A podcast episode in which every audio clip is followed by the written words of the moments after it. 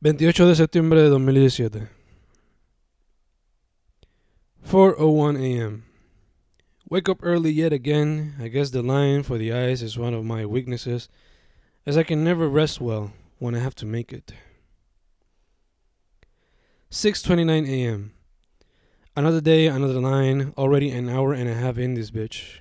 Rick reads a Guardians of the Galaxy comic, and I, Will Grayson, every now and then. My back is starting to hurt. When we get out of this, my whole body will hurt. 6:58 a.m. Heard an old man say the ice maker opens at 7 a.m. I hope this is true. I can't stand this line anymore.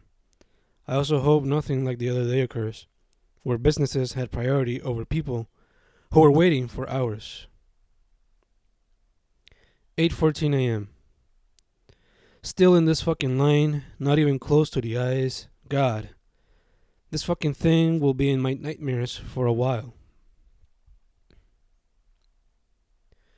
8:27 a.m. There are a few things I hate about this fucking line. One is the sun, another is when there are people talking out of their asses. I also hate it when businesses are given priority. But one thing I hate and fear at the same time are the bees. People can be nasty motherfuckers. They buy food, soda, and all sorts of things while they wait in line, and they leave the trash in the ground, thus attracting bees. It is because of motherfuckers like this that the world is suffering from global warming. Fucking assholes. Every single one of them. 8:49 a.m. Just saw a grandmother with what appears to be her 2 to 3 year old grandchild. I think the baby fainted. Why the fuck would you bring such a vulnerable child into a line that will last for hours in the blazing sun? 9:32 a.m.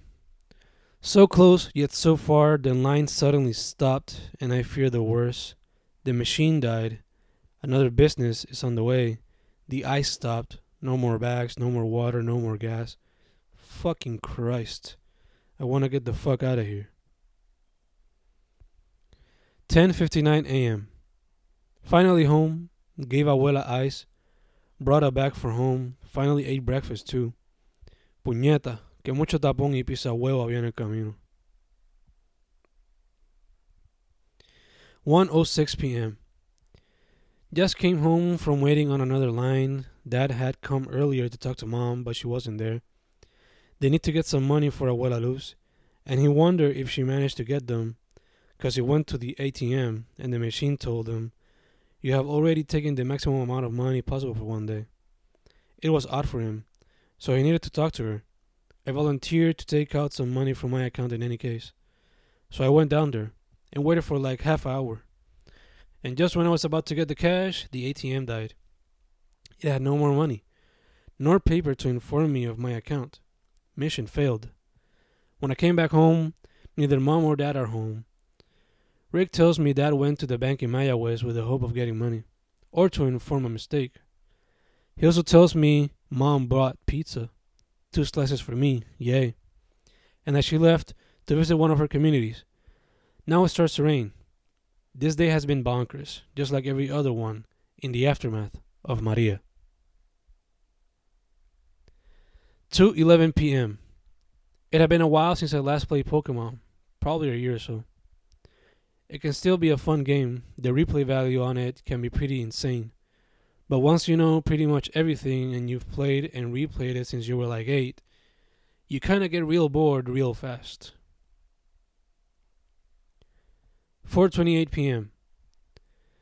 Despite all the waiting in lines, hitting my face and traffic I've had to endure, today has been a good, quiet day. A little rain, a little reading, a little sleep. Not in that particular order, but still chill. Later, we might hear some bad news. I don't know why, but it might happen. But I'm gonna savor these moments of peace as long as I can. 5:42 p.m. I finished reading Will Grayson, Will Grayson. I'm shocked it isn't a movie yet, or at least a Broadway play. It has lots of potential. We wait for Dad, Rick, Mom, and I do, but he has yet to arrive from the gas station. Another long line as usual. We probably won't be eating fast food today, which is good because it's been done too frequent since Maria occurred. So tonight, we might eat some Chef Boyardee spaghetti or ravioli, and I'm not mad at it. A few days ago, that tasted like glory. 6:16 p.m. No class hasta nuevo aviso, pero nos aseguran que se salvará el semestre. Algo me dice que diciembre this whole thing is gonna be harder than expected. 7:24 p.m.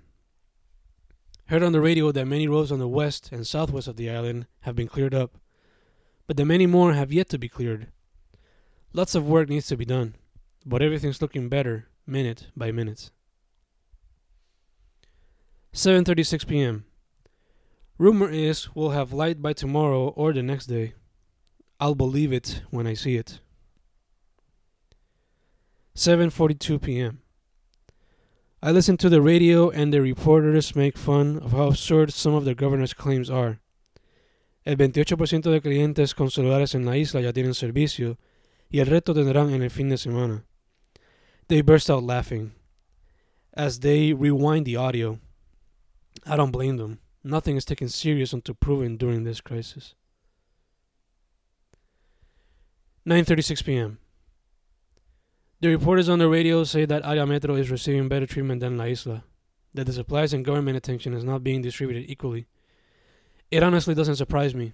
La Isla has always been seen as second tier, even though we have the second oldest city in the country, which is also the largest city in the country before it was all divided into 78 municipalities. This is the reason why foreigners think Puerto Rico is only about Área Metro, because the government doesn't even help out La Isla unless we host stuff like Las Justas or Los Juegos 2010. 9:47 p.m. Tonight, I'm the last to shower and the last to go to sleep. It's kind of weird. It almost feels normal. 10:07 p.m. I try to sleep but my stomach doesn't let me. This is what happens when you don't use the bathroom all day, then eat a heavy dinner.